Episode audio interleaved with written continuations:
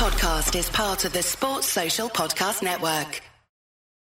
You're listening to Stu's Wrestling Podcast on Northeast Streaming Sports.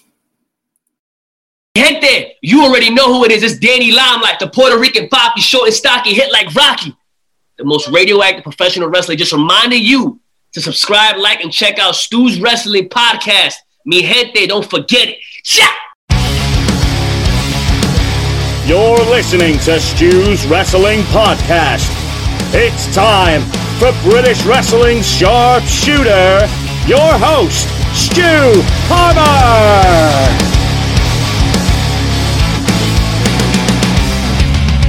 I look into the mirror and all I see is failure staring back at me. Welcome, welcome, welcome to episode 74 of Stu's Wrestling Podcast. And have I got a treat for you this week? We have treats every week. We have a mixture of guests, as you know, throughout the wrestling industry. I don't just interview the wrestlers. Not many people are doing this either, let's be honest. Head out to Atlanta, Georgia this week to speak to interviewer for NWA Powerrr, Mr. Kyle Davis. Bill was trained by Bryan Danielson. He was wrestling for a while, but you'll get to hear why he transitioned into broadcasting and interviewing, where he started off in Ring of Honor and he got to interview some of the best. Tyler Black, who you now know as Seth Rollins, Kevin Owens, who was Kevin Steen, so, so many. I watched the broadcasting reel of Kyle stuff from ROH back in 08, 09, 2010. Fantastic stuff, fantastic. Kyle is very honest and frank about how he was 10, 15 years ago, how he's changed. Also, talking about NWO Powerrr going forward, it is set to return. I cannot wait. It was one of the best shows on television. Fast, just so fast paced as a show. 45 minutes to an hour, and they packed in so much. But without further ado, let's get right to it. NWA Powerrr's interviewer extraordinaire, Kyle Davis. Enjoy. My guest, all the way from Georgia, this morning over there, this afternoon here in the UK, is Mr. Kyle Davis, interviewer for NWA, specifically NWA Powerrr, and a former Ring of Honor talent and interviewer. I've got to get that in there as well, Kyle, in the intro. Ding ding. Thank you. And welcome, welcome, welcome to the podcast. Like I said before, we had a little conversation before we went live on this or live the tape. So uh, I'm open book. Whatever you want to know, throw it at me. We'll have a conversation. You'll find out some information. Maybe you'll touch a heartstring or two. I don't know. Let's see what happens. Let's see where I take you. That's that, that's cool. That's that's that's brilliant. That's that's what that's what I want to hear. Open book, perfect. Right, Kyle. I was a big fan of NWA Powerrr. It it, it was it blew my mind how, how good it was, like the throwback style. Seeing yourself interviewing along with Dave Marquez, Sean Mooney coming in as well. But I really gravitated yes. to you and your interview style. Now I know you were a wrestler prior. How how was it doing NWA Powerrr for yourself? Well, it was great being a part of NWA Powerrr because uh, I'm older, I'm wiser. When I was doing stuff in the wrestling business earlier, I was in my mid 20s, and uh, I I don't really know a lot of people in their mid 20s that are the best version of themselves. Um, I used to have hair. I was a pretty boy. It was fantastic. I got all this attention all of a sudden, and it turned me into kind of a prick. And uh, I was I was not the best human being. And so when my last opportunity with Ring of Honor came to an end because of a contract ending and a TV show ending, uh, I had this ego and said, if I'm not doing things at this level of exposure, I don't want to do it here. And uh, spoiler alert, I didn't do a lot of stuff in the business after that for quite some time because of that poor attitude. Um, if tough enough had taken off like it was supposed to that time, who knows what would have happened? But instead, it didn't. And then between HDNet and uh, tough enough, I lost two gigs in the span of like two months. And I said, screw this. I don't want to be a part of this. And then about a, a month later, I said, what the hell did I do? It's too late. I've done the damage. I'm a normal human being now, and this sucks. Thankfully, in Ring of Honor, I had a producer named David Lagana who I became friends with. And as time went on, we'd keep in touch. And about five years ago, four or five years ago at this point, he was talking about NWA. Was it really that long ago? It could have been. Let's say four years ago. Calls me up out of the blue and goes, Hey, uh, do you know who Billy Corgan is? I go, Yeah, Smashing Pumpkins. I grew up in the 90s. I know exactly what Smashing Pumpkins are. He goes, Great. I worked with him in TNA uh, we're kind of business associates. Billy wants to buy the NWA. And I was like, the NWA? He goes, that's what everybody's reaction is. Uh, and we all kind of had an idea of like, okay, you're buying a championship belt and you're buying a name. That is that's what's going on. And he said, uh, "Listen, I, I you want to be a part of it?" And I said, "Oh my god, I would love to be part of doing something in the business." And he goes, "Yeah, I already told Bill you said yes," which is fantastic. Um, and so that's how I went from being a guy who used to do things to a normal human being who gained weight and balded to a guy who then holds a microphone in the NWA. And then we could talk about the path of getting to power as well, because that's a little quirky as well. Um, you could stop me because I could just keep No, on no. talking whenever you want. If you're cool with it. Fantastic. This is what you're here for, man. I want you to go roll with it, man. We'll roll with it. So the initial presentation to me is I live in Atlanta, Georgia now. I uh, which used to be the home of WCW, and before that was the home of Crockett, eh, which basically means that the NWA's largest kind of TV central market was what everything was focused on, and that was essentially Atlanta, Georgia. And then eventually Ted Turner bought that TV venue, segued the NWA to World Championship Wrestling program, and then pretty much just rewrote everything. So that merged into WCW, dropped the NWA Championship, created their own WCW title. It gets convoluted. Ric Flair took one, went to WWF in like 91. Uh, 91, 92. I have concussions, so sometimes dates aren't the best thing. Also, the older you get, the worse 91. it gets. 91, It was 91. man. Yeah, Fantastical Yeah, that I was right the first time. yeah. Uh, and then that brings you to uh, ECW is one of the smaller portions of the NWA kind of mishmash that existed in the mid 90s when it was Eastern Championship Wrestling. They hold a tournament. Uh, Shane Douglas, who is one of my all time favorite wrestlers, wins the NWA title in the tournament finals, grabs the belt, throws it down, shuns it, raises the Eastern Championship Wrestling champ- title as the ECW title. And then uh, that then becomes the legacy of the NWA going forward. It has been absorbed into the WCW and has tried a resurgence. Someone throws it down, creates another wrestling company. All of a sudden, you'll see the title appear here and there with like Dan Severn and WWF at a certain generation. Um, a lot of Japanese exposure. But for the most part, if you weren't following all of this in like the the wrestling mags, because the internet really wasn't a thing at that point, uh, you were completely lost out on that. So as that's going on, you know, the company for 20 years is in shambles. And uh, the original presentation I was told was that we were possibly going to be doing a studio show with Turner in some way, shape, or form. And we'd be filming in Atlanta. And hey, great. We want to try to bring back what NWA used to be into a modern generation of the fans and the people that are more acclimated to seeing that presentation instead of like pyro and the, everything is just presentation, presentation. Go with actual substance, substance, substance. Um, there's, of course, a delay in that. And the way you slowly build a brand up is you interject it into various things. So, one of the parts of that is you quickly reintroduce people to your brand. Uh, one of the initial ideas they had was to go to all of those small, little, tiny venues that were still using NWA name in the US, uh, film it, and basically say, look at this contrast. Look at this thing, and now look what it's become. Watch us build it back up, like being a part of that journey. Um, that didn't really work that way. Instead, Nick Aldis uh, took the title from Tim Storm through various different places throughout the US. They made appearances in other people's companies, gave it a little tease, and then built up a brand from there. Also, we had the 10 Pounds of Gold series, which was a docu-series that was available on YouTube.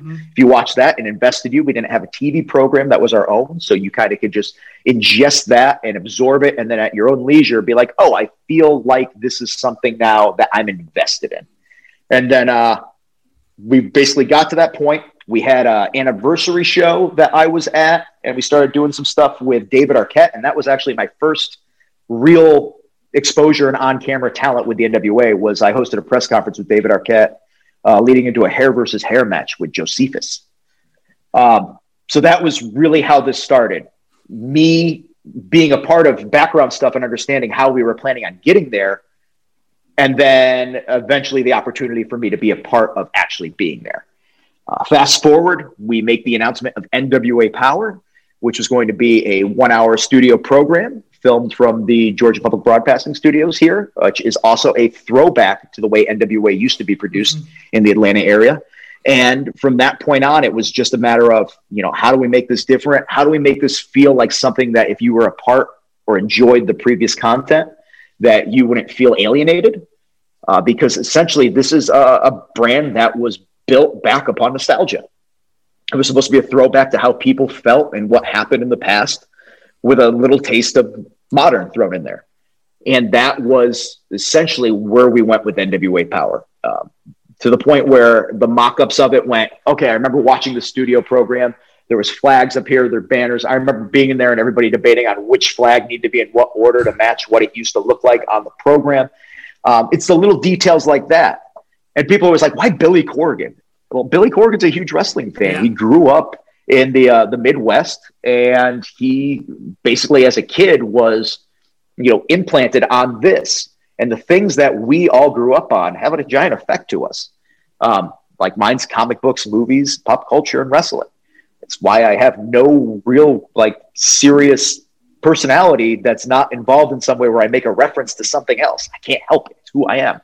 But that's Billy. I mean, and then, you know, one day I was a, a rich rock star, I'd be able to do cool shit too on the side. Uh, but I am not a rich rock star. Instead, I am uh, in the professional wrestling business and I run a national grocer on the side. who, who did you enjoy working with. Not to say you're playing favourites, but the, the, the, roster man. I, I was big on I was big on Zicky Dice, and I wasn't I wasn't aware of him prior to Powerrr. I've had I've had Zicky on actually last year. I, I just yeah. thought I just thought that whole thing with Ricky Starks, the TV title, Trevor Murdoch, who you know a lot of fans, a lot of the WWF WWE fans hadn't seen Trevor Murdoch for years.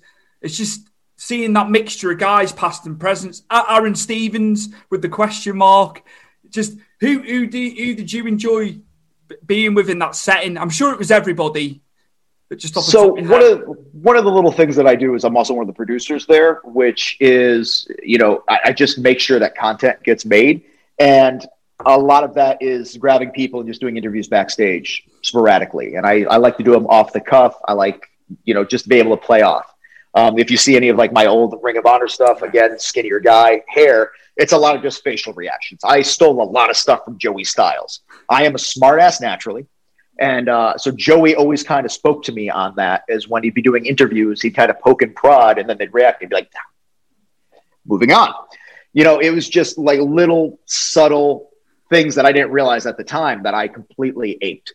Um, so now that I've done those, you know, I try to feed into them that feeling of on the fly. Let me grab somebody in a hallway and just, you know, a lot of people go like, how much presentation of forethought goes into some of this stuff? You know, the more believable something is, is probably because it's coming from a real place.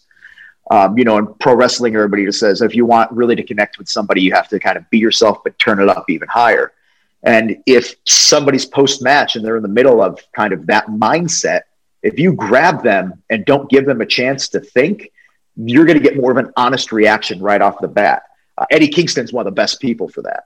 Eddie Kingston literally will just be like, "What, what, what what's going on?" Oh, ah, and then he'll just snap into like just saying some stuff that you feel because it's from his heart because he's not thinking about it 15 minutes from now about oh if i say this then i can boom boom boom. No just off the cuff bam bam bam. So kingston was somebody i loved working with on that. Um, Sal Rinauro, who is yeah. one of my my closest friends in the wrestling business, who I was fun fact the first interview I ever did for Ring of Honor back in 2008 as a broadcaster was with Sal Rinauro, Rhett Titus, and Kenny King as they were a, a group called Young, Rich, and Ready. Um, so it's just crazy to me to see that you know somebody who I met back in my previous life, we just come full circle. You know, he jokes about being your, your favorite wrestler's favorite wrestler really is the guy everybody freaking loves. And I, I, know why. He's, he's not a prick. He's entertaining as all hell, and he's affable. Um, and then Zicky Dice, you did mention another person that I became friends with. I had oh. never met him previous to no. the NWA, and then uh, we clicked. I was trained by Bryan Danielson in pro wrestling, uh, Daniel Bryan in WWE. Zicky was trained by Tyler Black, who was Seth Rollins mm-hmm. in WWE. So it's kind of like I was like, oh shit, you know Tyler? I don't so it was this dynamic. And then you realize, like, oh my God, I'm getting old. Like people I worked with then have an entire generation of people that they've trained and are now making a name for themselves. Uh, middle age sucks. You don't get acclimated to it initially. All of a sudden, you wake up one day and you're like, "Oh, I have all this life experience. If only I could go back in time and you know do what I do now." When Dave Marquez back in like 2009 said, "Hey, uh, you're entertaining. You should come to to California and train at the New Japan dojo there. You know, there's a like a little house, not really a house. Turns out it was like a gymnasium that everybody just crashed in, like destitution. And he's like, "Oh, you should come there and, and train and be a part of this." And I said, "No, I like my life on the East Coast. I'm gonna I'm gonna hold back on that." And then in retrospect, you go, "Okay, that was that was Bryan Danielson, that was Shinsuke Nakamura, that was Fergal Devitt, who's now well was Prince Devitt, now is uh, Finn Balor, uh, Karl Anderson, the Machine Gun. Like there was so many people there that I would have been a part of networking with and building with and learning with." And instead, I was just like, no, I'm comfortable. Why make myself uncomfortable? Uh, it's like when Kevin Steen, who's Kevin Owens, used to be like, hey, if you guys ever want to work in Canada, just let me know. You know, we could do bookings up there. And I never followed up because that's a hell of a drive. You know, that's the wrong attitude to have. A lot of people don't Yeah. think about that in this business is it's not only how talented you are, but it's who you know. Um, I, I, I'm trying to remember what the phrase is, but it's something along the lines of like, uh, luck is when preparation meets opportunity or something to the effect. Um, I had a lot of opportunity, but I was really shitty at the preparation part of it. So that's why I didn't go any farther than I did. and then, you know, the broadcasting thing came about because Adam Pearce one day said, listen, you're, you're kind of the shits as a wrestler, but you're entertaining as all hell and you can talk. And a lot of people can't do that. So he wanted to make me a broadcaster. I basically was going to become Mean Gene Okerlund. And I went, ah, shit. Well, that's it's not what I wanted to do. You know, it's what is this? And I talked to Austin Aries, and he said, listen, you're going to be on a television program two to three times every episode. You don't have to get beat up. You don't have to take care of yourself, really. You don't have to do all this stuff. He's like, that sounds like a sweet ass gig. And I took the gig then. And then I, you know, for 100 something episodes, I was some dude that would just hold a microphone and say funny shit and then move storylines forward. And I learned so much from there. And uh, it's just a pity that uh, the thing that I didn't learn was that, you know, everything ends. And if you are not susceptible to something new beginning, then you are pretty much ending it yourself. How how was it that that crop of talent? I'm gonna gonna segue back to Ring of Honor now. And you obviously going into the interview and the broadcast side, could you have foreseen with a lot of the guys? Because I watched your show reel on YouTube earlier when you've interviewed all different guys: Steve Corino, Tyler Black, uh, Kevin Owens, Briscoes, Kevin Owens, I all, think. all the Yep. guys, and you look at how well all those guys have done when you look at where they are now. Could you have foreseen that with all them guys, the success they had in, in wrestling, or did some of it catch you by surprise in the same token? you look at that roster, uh, and it is people that are all throughout the wrestling business currently. Uh, AEW is inundated with it. Uh, New Japan, uh, it, it's it's just Shingo used to work with us in Ring of Honor. I mean, just you look at Kenta was there. Um, the the treasure trove of individuals that were there at any given moment, like the talent was second to none, and you kind of when you're in the moment of something don't really take it for what it is. Uh, hindsight's twenty twenty. Like I said, that's one of those things you look back on, and you go, uh, "Man, everybody here's so freaking cool. Everybody's you know really putting in the work. It's great locker room, like badass matches. Like that was part of the problem is that you coming into that, you know, how do you live up to that? There was, you know, you got guys that could do almost anything at a high intensity level, like a Davey Richards, who is one of the most intense, weird people I've ever met. But you know, you look at him and you go, like, I can't. I'm not that athlete. I can't do that. I can't. And it, it's devastating. And so you you hope for all these people to make it, but you're looking at you know 2010. You know, the wrestling business was a very different place. Mm-hmm. I remember our send off for Samoa Joe, and he ended up going to TNA, and it was you know is what it was. It started off really strong and then it came back. And then you see these people that bridge out into the world beyond the small company that happens to just run shows in the US and sometimes Canada and the UK too. And you, you see them not become the hottest thing in pro wrestling. And you go, oh, I, I guess that's not going to be for this generation. And, you know, fast forward, Bryan is the one that really, I feel, broke that glass ceiling for that group. And it was because the fans got behind him. Because again, people can feel when you're real. You know, Bryan's a quirky guy. He's one of the weirdest people I've ever met. I remember being like, "What kind of music do you like listen to in the car?" And he's like, long pause, kind of looks off into the distance. I don't like listening to anything in the car because it's it's a great time to have my thoughts to myself.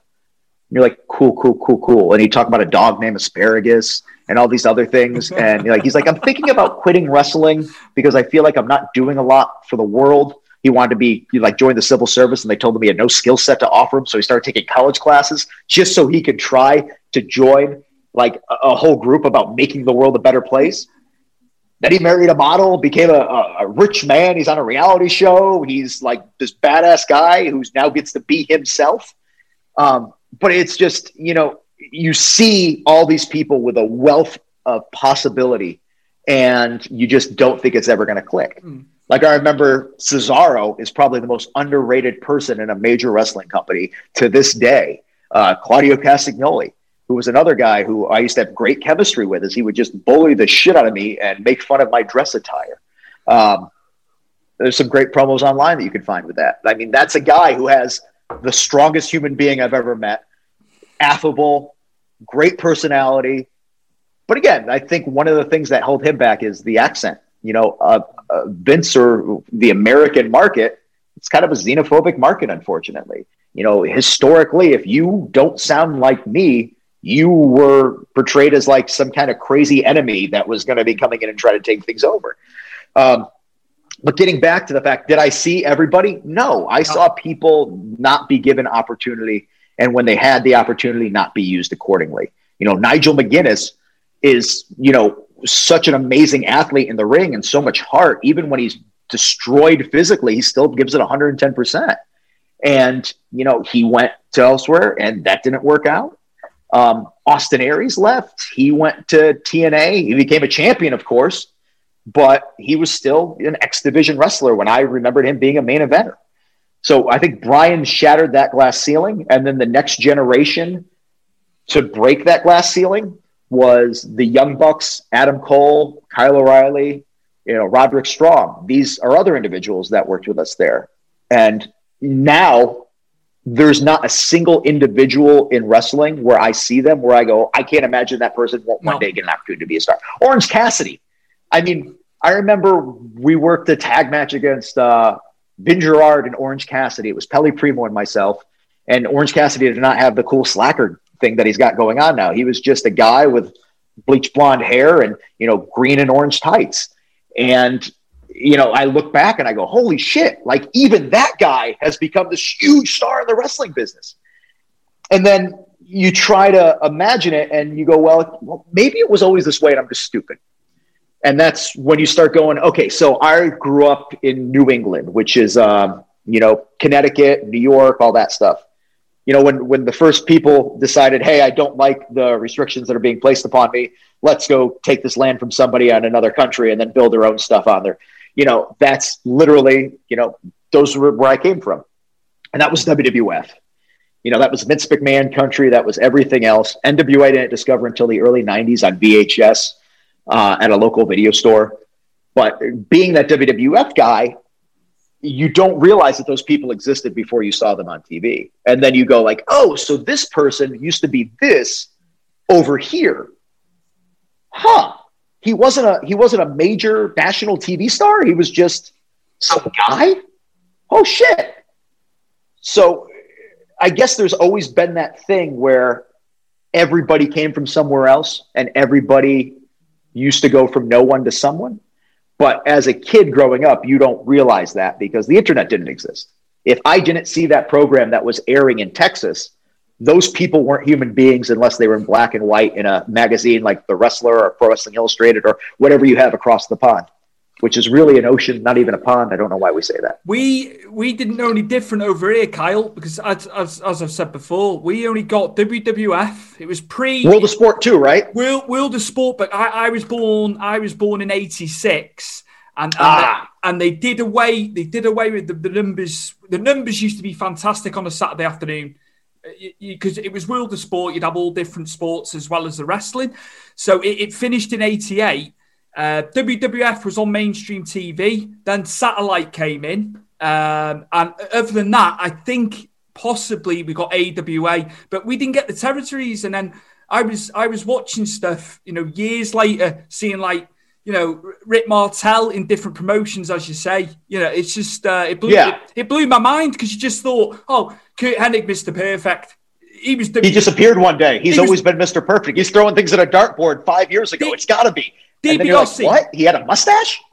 D- DiBiase, man. You know, they had they had a ta- uh, tapestry prior to going in there, but we we Yep. knew we didn't know any different. And as you said, if you weren't from a certain region in the US, you might not have known about them because it just depended what you were getting on the TV. So it just blew my mind that these guys were very successful elsewhere until they went, you know, international, as it were. Yeah, it's. Uh, I I was a, a giant ECW fan in my teenage years. I used to go down to the ECW arena and watch shows live, and um, so it's it's always kind of crazy to me. I remember when like Rob Van Dam became a, a world champion in, a, in WWF. I was like, oh my god! Like I remember watching that guy just kind of doing this and not even doing the spin kick. He didn't have all the things together, and just going like, I can't believe that guy on that program that I used to just be a cult fan of is like mainstream now. It's uh, it's one of those things like watching New Japan. I remember uh, becoming a huge fan of Shinsuke Nakamura, and it's the fact that my dog that's down here that every now and then will appear in frame is named Shinsuke. Um, but then like he becomes this giant star and signs with WWE, and I'm like, oh my god, it's happening! Uh, and then you know it didn't really happen, but it, it's just one of those things about seeing people that haven't really caught on and then watching them click with an audience and then giving them an opportunity. It's uh it's crazy. It's super super insane to see where the business is today, especially with you know NWA. We have uh, a bleed over into AEW right now with Thunder Rosa. I mean that that really is the thing that blows my mind. Is we are a part of a, a kind of a grouping now with New Japan, uh, TNA, you know AEW, and then there's NWA there with us, and and who knows? Sky's the limit with this. Uh, it's it's perfect for, for you for you working in that as well. And, and and i know you're a fan as well. You've got to be a fan doing it. It's it's just it is fantastic this cross promotion some of the fans are a bit dismissive of it what i read online but from from my standpoint for the most part other people as well you just can't it's it's the match possibilities and the angles and where they can go with it now. I, I think um tony khan tony khan deserves a big pat on the back but some people are a bit annoyed about it what i read on on, on the internet but it's it's horses for course it's different opinions. it's just amazing to me to think about how how just cut off everybody was from working with each other. Unless you were you know wwe had a working agreement with ecw and then you find out years later they were kind of like paying for them for the most part for several years and you go oh i, I guess that makes sense. Um, so who knows what finances will come out down the road about you know like tna and aew but for the most part, this is one of the coolest times to, to be a wrestling fan. It's crazy that a, a global pandemic that's destroying lives and frustrating everybody and, and is also an opportunistic time for, you know, fandom. It's changed the way people have to present themselves and interact, and it's definitely opened up opportunities. And then I start thinking, you know, if the pandemic hadn't happened, would we be at that position? And the answer is probably not. Um, you know, NWA would still have live, you know, not like like live shows happening. We'd still have power every week. We'd have all these other things. But, you know, when you have to hold back and stop for something, it forces you to have to kind of evolve. And now the good news is, is that, you know, sooner rather than later, NWA Powerrr new episodes will be returning. Um, can't say when. Maybe, maybe somebody will make an announcement. Who knows? But um, you know, we've been on hiatus as a company for pretty much a year, with the exception of Thunder Rosa appearing in AEW and Nick Aldis appearing throughout the U.S. at various places, still defending the NWA World's Heavyweight Championship. Um, so for us, you know, it's it's been kind of quirky. Uh, contracts have run out in the meantime. You know, people that were just becoming a face of the company had been on a, a short-term contract. That contract ended. Those people have moved forward. People that I'm friends with, um, and then you know I'm still have friends there, thankfully. But um, when we come back, it's going to be a very different kind of. Sh- I don't want to say show, but it's it's a different environment. And I'm actually kind of curious to see how we'll go from this is where we were, time travel. How do we explain where we are now? And uh, I don't know how we're going to do that, but we're all thinking about it. that that format, just going to how long how long the show ran for duration, that that was perfect to me. Fast paced. You, you got a bit of everything. You got to know the characters. How much wrestling you got in that time, and then the interviews, and you got to know the characters you didn't know. It, it, from a fan standpoint, Kyle, it was superb to me because it's hard to keep the attention these days, and that's not just with wrestling. That's with everything. There's so much going on, but I I loved I loved the format of Powerrr Man. It was so cool. I, I love that. And then we were we were bridging into other programs too, where we were starting to do uh, Circle Squared, which was kind of a platform for newer talent. And then, you know, a lot of people that are were appeared on there have now appeared elsewhere. You know, um, the Hawks ended up doing the that new wrestling show that's going to be on Starz with um, Green Arrow, bro. I don't know his name. Steve Steven, Steve Amell. Steve Amell. Yeah, yeah. Like there, there's all sorts of things like that. I watched AEW the other day, and uh, I saw Jordan on there. She was one of the talents that was on Circle Squared. So you're seeing a bunch of people where I was like, oh, they also had to evolve without us as an opportunity and go somewhere else. Um, like I'm going to miss Zicky Dice not being a part of NWA Powerrr, but you know, he's doing his own thing. He's got Twitch which I don't understand because I'm an old man, but um, it seems like it's working for him. We went out to eat a couple weeks ago, and some woman was just like, "Oh my god, are you sticky dice?" and I just stared at him, and I looked at her, and I was like, um, "Do you do you know him from from Twitch?" Or oh, she's like, "No, I know him from Twitch. Like he's a pro wrestler too." I'm like, "No, no, no, no, I I know that." And then he was just like, "Oh, thank you very much," blah, blah, and he walked away, and he's just like looked down at his food for a second. I was like that's so weird that Twitch is what people reckon. He's like, I know. I, I, um, just, I can't wait, man. I'll tell you also what you didn't touch upon there when Carnyland was happening. You were starting to say something about Carnyland, yeah, which I, was our was pandemic enjoying... response of like, hey, can we we use this as a little break and build off things? Um, yeah, that was that was a lot of fun. It was a lot of kind of humor and individual character traits that we were trying to interject into there. We we're about to have a mayoral race where uh, there was going to be a legit mayor as voted by le- the actual fan base about who would be the mayor of Carnyland. You know, it was a love or hate thing. Some people enjoyed the hell out of it and took it for what it was. Other people went, this is not NWA Powerrr. Why is this happening? And I can see both sides of that completely, mm-hmm. but it was a fantastic outlet where we could all be a part of something without having to be in the same room with each other. And then, uh, unfortunately, a series of, of situations, be it you know private, public, and pandemic, the three P's, uh, kind of crippled that right as it was about to take off and become something else. And it'll exist in some way, shape, or form, I'm sure, uh, with online content. But uh, for the time being, we really have had to, just for everybody's safety sake, uh, take a step back. You know, AEW has the Khans. There's a lot of money behind that. WWE has the McMahons. There's a lot of money behind that. You know, we have Billy, and Billy's not a, a major corporation. He he has to be realistic because people go, why don't you run shows right now? How come everybody else is, but you're not? It's because you know we're not that huge of a company. You know, we're run by one guy who you know has a passion for it, and his passion also has your realistic tendencies. You know, his entire business got shut down. You know, there's no touring musicians right now. You know, you can't go to a live concert unless you're in like some random part of the US and they're not really following mandates. But, you know, we got put on hold because it was the best thing to do for not only the talent, the people, the owner, but also for, you know, our business in general. And it sucks. And, you know, whenever I hear people, you know, oh, I wish it didn't happen. I wish it was this, you know, that, and are like, how have you been dealing with it, Kyle? Uh, the truth is, is that you know, I have a job outside of pro wrestling that has never stopped, that, you know, supports me very well. And I feel horrible saying this, but, you know, people have lost their lives. People's worlds have been turned upside down.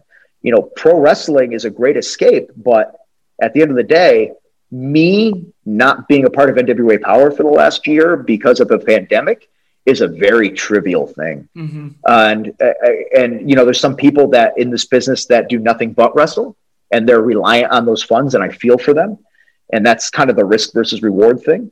Is if you dedicate yourself a thousand and ten percent to something, then you are stuck in that, good, bad, or otherwise. And you know, I've always been that guy who's had one foot on the side because I'm mm-hmm. super cautious, I'm paranoid, I'm insecure, I get worried, I'm I'm that person. And it just so happened that it finally paid off. Is that when everything else fell apart, my paranoia and insecurities and, and worries about tomorrow meant I was set up for it. And I, I I feel for everybody who's suffered and who has lost a loved one. And I think that's that's just tragic as shit. And at the end of the day, not having an hour long wrestling program in that meantime is such a small part of, of life. And uh, I know that there is a tomorrow for a lot of us, and we just got to hang in there until we get there. It's good, good perspective, that Kyle. You know, it, it, that's that's perfect, perfectly put. Absolutely, you've articulated that really well. Who, in terms of like, so let's say when Powerrr is back up and running, which guys would you like to see involved who haven't been involved before in a wrestling capacity? Which wrestlers would you like to see in there with with yourselves? So there's so many people that I would love to see, but the, the main issue is that, you know, as time's gone on, the big thing is people getting contracts and people are tied into certain areas. And I don't know what extent of that crossover and bleed over is going to happen on our end, if any. Um, I would like to think that there will be a possibility where when things open up very soon, that they will have the ability to have people that appear on our program and vice versa from elsewhere. But I, I really don't know what's going to happen. Um, we have Nick Aldis, the NWA World's Heavyweight Champion, is definitely going to be a part of that. Tom Latimer, one of my boys, is going to be a part of that. Bram is just, I, am hoping that he has a, a, massive future going forward. Uh, Sal Rinauro will be there. Like, I, I have the people that I know and talk to and interact with. That's like my safety blanket. And then I also am smart enough at this point to realize that I we will have new people come in. Like again, Zicky Dice, one of the coolest people I know, didn't know him a year and a half ago. And now, you know, we chat, we text, we hang out, we go to the gym together. Um, there's always going to be an opportunity for fresh young talent to have an outlet for it. And so the who am I looking most forward to working to? The people that are hungry, thirsty, and are talented enough to carry the weight of things when they come up. That's who I'm looking forward to. I'm I, looking forward to meeting somebody else to be like, oh my God, I didn't know this person existed, and now I'm a fan of them, and then conveying that to the audience is because you know I you said it, I'm a fan. Anybody in this business is a fan for the most part, Absolutely. unless they were a former football player that got hurt and decided to become a pro wrestler, and even then they might have become a fan. But this thing is a wrestling's an escape. It is a great outlet if you are a small kid growing up and want to be something you're not. Um, that's same thing with comic books. You can project onto a character you're watching on TV uh, be it somebody who is what you wish you could be, what you hope to become, but you can be like, oh, that person I am now putting my hopes onto, and I'm watching them, and then I could kind of borrow and take here, and then work on self confidence, and then maybe this, or for kids and everything else. That's why I don't think you hear a lot of adults becoming fans later in life, is because you pretty much have decided who you are as a human being. But growing up and developing, you know, you latch on to things that fill or accentuate. I think they either fill gaps that you have as a person that you're trying to develop, or they accentuate the things that you enjoy about yourself as a person that you want to grow upon. Um, so, like for me, I was always a big Shane Douglas fan. And Shane Douglas was because he was able to talk, but he also had a certain arrogance. Same thing with Shawn Michaels. Shawn Michaels, I wasn't a fan for his athleticism. I was a fan of like the the 1996 late into mid 97 Shawn, which was, you know, I'm a straight male. And I was like, man, that guy can get it. I mean, he was just Captain freaking handsome, arrogant, running around, just this, and that was what I wanted to be. Horrible role model to have it. not a not a good person at all. You were a young and, man. You were a young mom at the yeah, time. It's but I was also like a, a stocky ass kid, so I was, you know, I, am short. Uh, I've always been stocky, and so I was like, oh shit, this short, stocky, angry guy, Taz. Oh my God. If, if he's that and he could throw people over his head, maybe I could do that. Um, and then like Dean Malenko, my all time number one fave was because again, smaller guy, super technical. So there was all this stuff. You know, people joke about it. Um, I think John Mulaney has a routine about you know being a kid. You know, you you have no money and you have no say in your life, and you you don't have sex yet, so you're just full of rage and you don't know anything. And so as a kid growing up, and that I was like, yes, that was my Taz. That was this. Like wrestling was my outlet because I didn't have an outlet myself as a human being at that point. And uh, so I think it's great that that this business will always have a new generation that somehow, like Darby Allin, will speak to someone and make them go, "Hey, that's my outlet. That's what I can represent myself with and learn from." Kyle, I'm going to ask. You were trained by Bryan Danielson, Daniel Bryan. Yes. To some of the other listeners and viewers, what were the what were the best tips and advice he gave you through training? If you can remember that, I know it was I know it was a while back. What, what I am the advice? black sheep of uh, Bryan Danielson. In fact, uh, he I'm the only person from the ROH Academy to graduate while he was the trainer there. Um, I was one of only two students that signed up when he was the the trainer, and it came down to I think intimidation. Um, at the time, you know, people you say like best in the world, like CM Punk took that name, best in the world, but before that, Bryan was kind of running with that. And I think to this day, Bryan still, you could say, is one of the best people in the business in the world historically. Um, Bryan was intimidating to say the least. He was intense, but also very affable. But the big issue is if you weren't going into it with the right mindset, and I wasn't, I was not open to that. Uh, I'm very much not a self starter. And being not a self starter is if you were like, hey, I need you to do this, or this is what we're doing, I am great at that. But if you went like, what do you want to do? I'm like, ah, nothing. I'd like to relax. And Bryan's training is these are the fundamentals. What do you want to work on? And kind of going along with what you wanted. So if you push him hard, he's going to push you hard too. If you don't, he's going to be like, yeah, all right, well, if he's content with being this half assed, then I guess he's going to be this half assed. I was half assed. And it, it, was one of those things where I look back and I say, man, if only I put into it what the opportunity was, who knows what would be happening. Instead, I hold a microphone in my hand and I make funny faces. Um, so the thing I took most from it was, you know, conditioning as well as, you know, just technicality. Um, Bryan, one of the people that helped him coming up in the business was Steven Regal. So that's one of the most technical masters you could ever have. Uh, you know, Bryan traveled the world and he picked up little things here and there. I, I brought up World of Sport because he started getting into that stuff. Mm-hmm. You know, the the counters, the tank downs. You know, being more of an athletic competition than anything. And I, unfortunately, was not an athlete. I was not an athlete at all. um, he brought to the training initially for the conditioning was a 50% version of the New Japan training at the dojo, which was, you know, instead of doing a thousand Hindu squats to start your workout, you do 500. Well, 500 squats in a row is really freaking hard if you're not an athlete to begin with. You work it up to it and you eventually get there. You do 100, then you do 90, then you do 80, 70, 50, 40, 30, 10. I think that was how you got to 500. Um, there was lion push-ups where you you you know put your hands on the ground you do this thing where you push your ass up in the air and all this stuff and running like the initial workout took two hours to finish and uh, eventually you can get that down to like 30 40 minutes. But when you go in not knowing what the hell you're doing and sucking and blowing up and vomiting and being like i, I was it's like military conditioning. Like that was Bryan. and if you go into something prepared you're going to be fantastic. And that's my biggest regret is i didn't go into that prepared.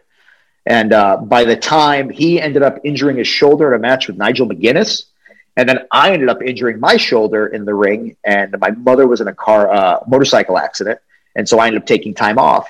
And by the time I got back, Bryan was no longer the trainer. Um, so I ended up finishing up because of Shane Hagedorn and Alex Payne, and becoming a worker for Ring of Honor. But the issue is, is that Bryan was gone by that point. So I'm very much the black sheep. And we I've joked about it with him before. He's like, hey, did I really train you? Did I? I was there, but you know, you're a broadcaster now. So that's that's the biggest joke is that the most successful trainee he had in Ring of Honor is a broadcaster. it's nothing. There's nothing wrong with that. No, no, it's it's one of those things where, um, you did the movie Soul came out recently, which is very much about finding one's I've purpose. watched, I've watched it. Yeah. I watched a uh, uh, performance piece last night on Hulu, um, which was very similar to this. I think it was called like and this I can't remember the name of it, but it was intriguing. It brings up the fact of self-identification and expectation and you know purpose. And you know, I always felt like my purpose was I was supposed to be entertaining. And you know, Mick Foley used to talk about, and he said in this one interview, and it stood with me, is anybody who wants complete strangers that care about them as a human being has some sort of damage. And that's why everybody in entertainment, including the wrestling business, is damaged because we put way too much thought into what other people are thinking of us instead of thinking about ourselves and, and being like, hey, and growing as a person. And I, I think there's a lot to that. Um, certain wants that fill in gaps, like I talked about before, when you're you're watching it and you're like, that person fills in who I wish I was on this, and I wish I could grow into that. You know, that's what wrestling unfortunately allows you. You know, actors, you know, we're athletic actors, but actors get to play a part for, you know, if you're on a sitcom, years, if you're doing a movie or a TV show, a couple months. And then you get to move on and play a different part. Like very much so, you are not going to be that thing you did that one time for the rest of your life. Wrestling's a weird thing. It's like a soap opera. You know, people see day in and day out you doing the same thing. And that's unfortunately kind of who you become. Like if you portray yourself in a certain manner, unless you're really good at distinguishing reality versus entertainment, it's easy for that to bleed in. You can become kind of not the best version of who you are. And so as time has gone on, I realized that I don't think my purpose was entertainment. Uh, my purpose was empathy and connection, is being open and honest with myself. And then I can be open and honest with other people about things. And then try to basically say, hey, we all go through times, we all go through through intricacies, you know, great moments, bad moments.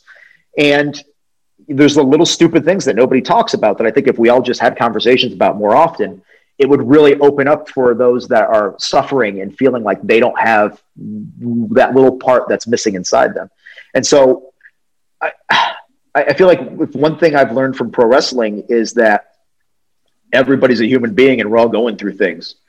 And by not acknowledging that, we're doing a disservice to the fans because if you tune in every week to watch somebody, that's a great opening for there to be something more than just the stupid little entertainment. There could be a real connection, there could be a real growth. You could better yourself as a human being, even if you're cheering for the heels. Nothing wrong with that, by the way. But, um, you know, I think one of the things that we really miss out in this, and I'm, I, I love podcasts for that, is you get a connection with the people that you see every week now. There's an ability, there's a humanizing factor of being like, oh, this person plays video games. I play video games. I could be Miro one day. Who knows? And I, I feel like that's that's the biggest thing about pro wrestling this day, and for me, and why I, I still love it, is that it's full of human beings, broken or fixed or amazing, um, good, bad, ugly, tall, short, fat, skinny, athletic, flippy, you know, technical or anything like that. It is a, a mishmash of everything that's going on in the world in this microcosm that is blown up just a little bit because again it's entertainment. And I, I, love the fact that we could possibly on a daily basis be having a positive effect or a release for people from their lives. That's, that's perfect no, i like that. That's encapsulated a lot again no cool cool Kyle. i like coming away I like coming away from the wrestling on, on this as well. Sometimes you know, give give a bit of something else. So yeah, absolutely. Kyle, back to broadcasting. I know we've flip flopped around this different. I know I ramble and then I go on segues and this. It's it's, it's bad. I need I'm, GPS for conversations. I'm the same with questioning. I kind of just do a mishmash these days. I don't. I was very much right. We'll do it in this order, and as I've gone along doing this, it's just totally changed. I've just thought, well, you know, it's my show at the end of the day. We'll just do it. There isn't a set way of doing this. So, rather than me rambling the question, tips for people who want to get into broadcasting, into the interviewing aspect of the wrestling business. Kyle Davis's top tips This is why I want to. Top tips. This will help me. This will help me as well with what I'm doing. So it's partly for me as well. Uh, basically, don't have a plan. That's a, that's an important part of it. If you try to force something, and unless you're working in legit news media, um, where you have facts to work off of and everything else, uh, people's brains work different ways. And if you present something as uh, uh, just like, I'm going to get the question answered this way, it might not work. You have to be flexible with your the people you're having interactions with. Uh, be open. Uh, get a thesaurus. Read. Uh, watch other people do interviews. That is, it's another very important aspect of it. Um, and then you, there's nothing wrong with adopting certain cadences or ways of going about things that you've watched be successful and attach. It's like anything else. Um, you know, everybody borrows from everybody. And the thing that makes this go around is stealing other people's shit. Um, I literally told Dean Malenko. Dean Malenko called me on my friend's cell phone the other day. Uh, as that was my birthday, and my friend works at Dean and AEW, and I get a phone call that's like, uh, "Is your refrigerator running?" And I, I recognize the voice from TV, and I was like, "Oh, uh, yes, it is, sir." And he's like, "The fact you called me sir kind of fucking ruined that." you know, it was just one of those things. And I told him, like, when I when I actually wrestled, I used a Texas cloverleaf because of him, and he goes, "Stealing people's shit's what makes the business go around. None of us created anything, man. Keep on doing it." That is what Scott Putski told me last week. We, we dropped the interview last week. He Yeah. Said, he said nobody's reinventing the wheel. He said, uh, Yeah. I, I just said, how did you develop you, your move set? Did you come up with stuff on your own? He goes, no, no, no, no, no. He said, everybody, like you've just reiterated, everybody steals shit from everybody else. I just saw Norman Smiley use a Texas cloverleaf watching some UK show the other day. He was like working in this, all of a sudden went into it. I'm like, oh shit! Like everybody just borrows stuff from everybody. Um, so my big advice is uh, have conversations with people. Be legitimately interested in in who you're speaking to. And you know, one of the biggest issues is people are waiting for their turn to talk. Ingest what people are actually saying, interact with it, have, and kind of emotionalize with it. Um, another important aspect of this is, you know, I wanted to go to broadcasting school at one point in time because I was like, oh, what is it going to take to expand past wrestling? And uh, I ended up talking to a few people, and they're like, oh, don't even waste your money. Uh, broadcasting school will teach you what you already know, which is experience.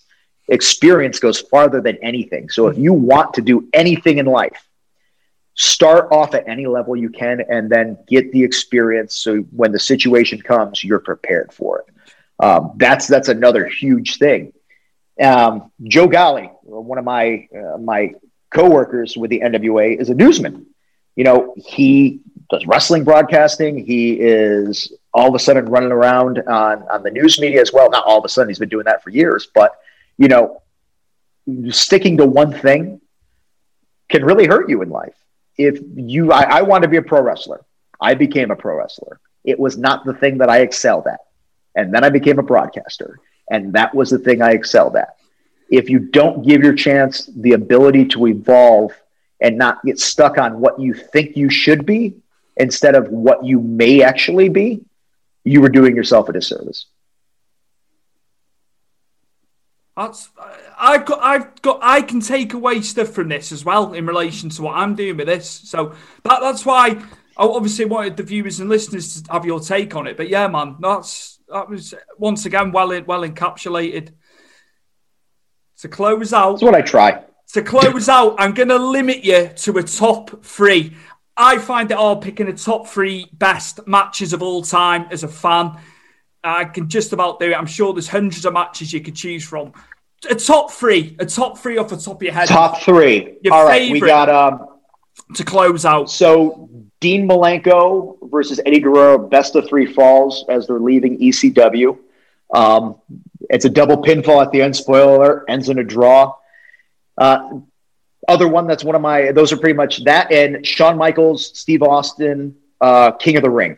I think it was King of the Ring ninety seven. Yeah, it Yes. was. It was ninety seven. Yeah, Just fire from the Yeah. get go. It's two guys that are on the cusp of being the main faces in the company. Um, they're both kind of tweeners, Uh, Steve Austin is just angry, hits, attacks anybody he wants. Shawn Michaels also angry, egotistical prick, just doing whatever he wants. You know, he's he's supposed to be a good guy, but you're also like, man, he's really punchable. Yeah. I don't understand why. And then they they're feuding with the Hart Foundation, and they get thrown into this impromptu. Like the match wasn't even supposed to happen at that pay per view. I think it was supposed to be Brian Pillman versus Steve Austin at that pay per view, and then I think Pillman got pulled because he was probably injured. And they had this kind of story of the two guys that are feuding with the Hart Foundation, Steve Austin, Shawn Michaels. Um, they're also in the running for the tag team titles as begrudging, you know, partners. They hate each other. They don't like each other. They don't trust each other. And the match is just them literally from the belt beating the hell out of each other. And then people try to get involved. They'll take them out, start beating the shit out of each other. I mean, the refs, I think there's like three different refs that get knocked out in the course of the end of the match. It's a, it's a no contest. I'm realizing every one of my favorite matches does not have a finish. It's either a, a double pinfall or a no contest. Um, and then, damn, like three. Oh.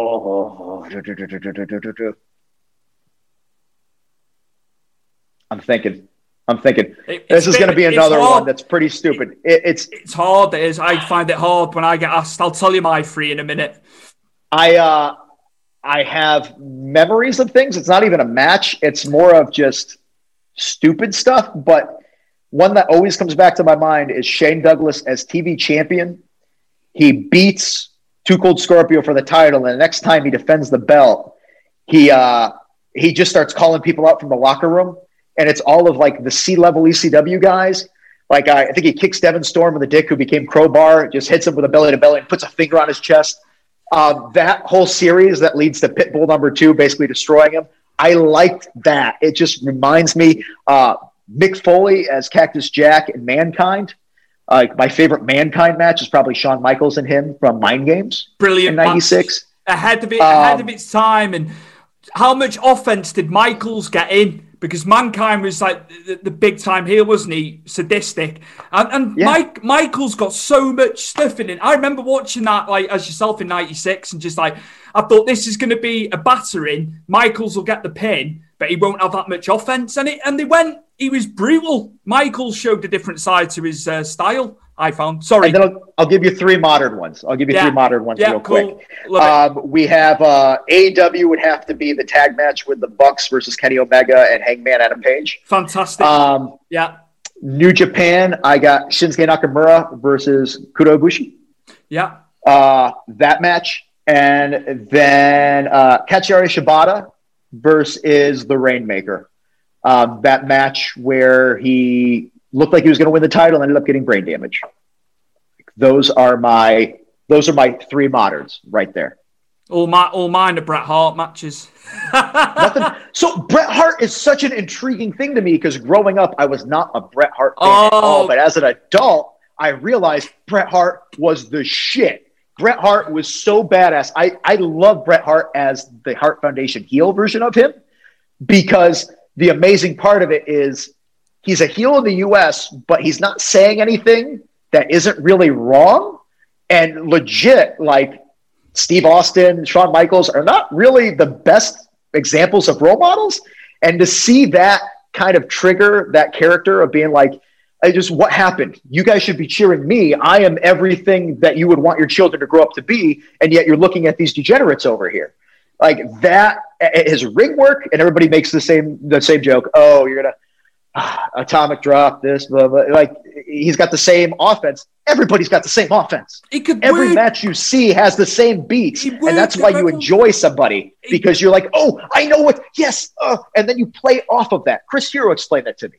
There's only so much you can do in a ring, and if you have this guy that does five things and this guy that does five things, you know those five things. It's how they place them that's going to get you to be like, oh, oh, oh, because if you don't know those five things, you're not going to react to them because you don't know what the hell to expect or what you're looking forward to or what to emote with. He, he so was, Bret Hart, good choice. Uh, Bret. So I, so Kyle, I was at SummerSlam 1992. I, I was in attendance at Wembley Stadium. Dad, we went down from Wales, man. I was there, six years old. Probably needed to be a little bit older spoke to spoke to Georgia Smith about this about three weeks ago when I had her on about a dad, and uh, TJ loved it as well. But yeah, Bulldog and Bret, I'll just do mine quickly because it's not about me. This And No, no. I listen. This is this is your podcast. If people Kyle- don't understand you as a person, they're not going to tune in every week. Number number two, number two, right? This this was an absolute masterclass with minimal amount of time, and they did loads of stuff. Roddy Piper versus Bret Hart, WrestleMania eight at the RCA Dome at the Hoosier Dome.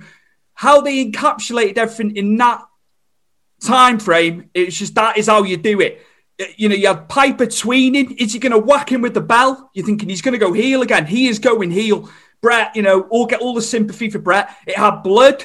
Whether Vince McMahon sanctioned that or not, that was always the talking point. It was the pin, the pin off the ropes. Because I'd never, oh, yeah, actually, he had done it before. Um, it was the promos beforehand, Kyle. Uh, you know, when they set up, when he's talking about eating bologna at, at Stu Hart's house. And I, even even when I was like five, six years old, I was just in hysterics. Um, number number three, Mr. Perfect, SummerSlam 1991, Intercontinental title, MSG. Just and they weren't the longest matches in the world, but they just No, I, long matches sometimes aren't the best things uh, ever. I mean, that Shawn Bret match is fantastic. I love every I could go it, on, but yeah. I don't have an hour to donate to, to I- most things at this point. I could pick so many more, and I could. Pick, I'm doing other guys a disservice because there's so many I like. But met met Bret at WrestleCon in 2013. Kyle, I couldn't muster up a sentence. I was there with Dad. We went to WrestleCon in New Jersey. Uh, I, I saw you at Wembley Stadium. You like? He goes. You like the outdoor shows? Yes, Mister Hart. Oh, this like, and, and the promoter called me Harvey Whippleman. I had a flat cap on.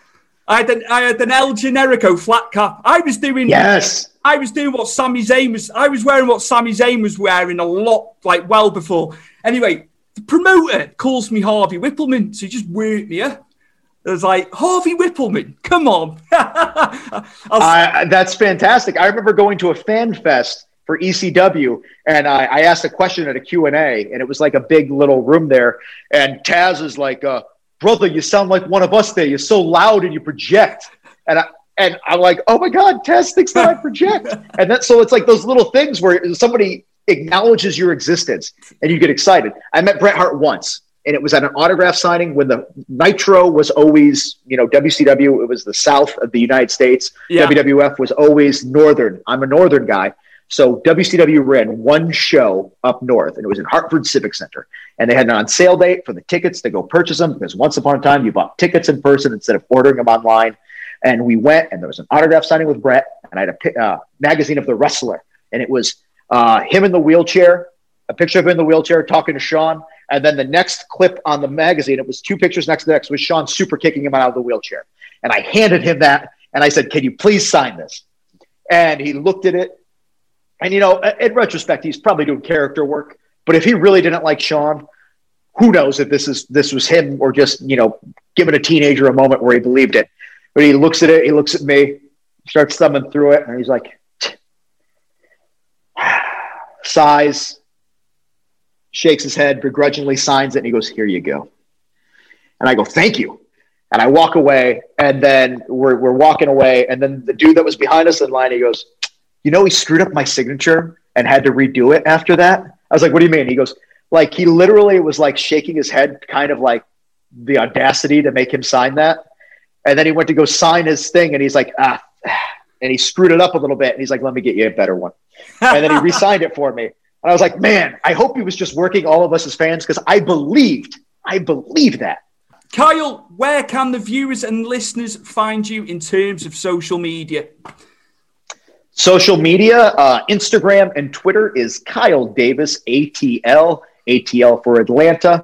Uh, as far as Facebook goes, I took a lot of people on there, and then it turns out that a lot of wrestling fans realize that I'm not who I am on TV, and they're like, "Whoa, this guy's super progressive and very outspoken," and uh, I, I don't mishmash with them. So uh, Facebook's my own personal place there. Also, like uh, Instagram and Twitter, Kyle Davis ATL if you're on there. Um, Sal Rinauro and I one day will have a podcast and a video called uh, Kyle and Sal Lack Direction.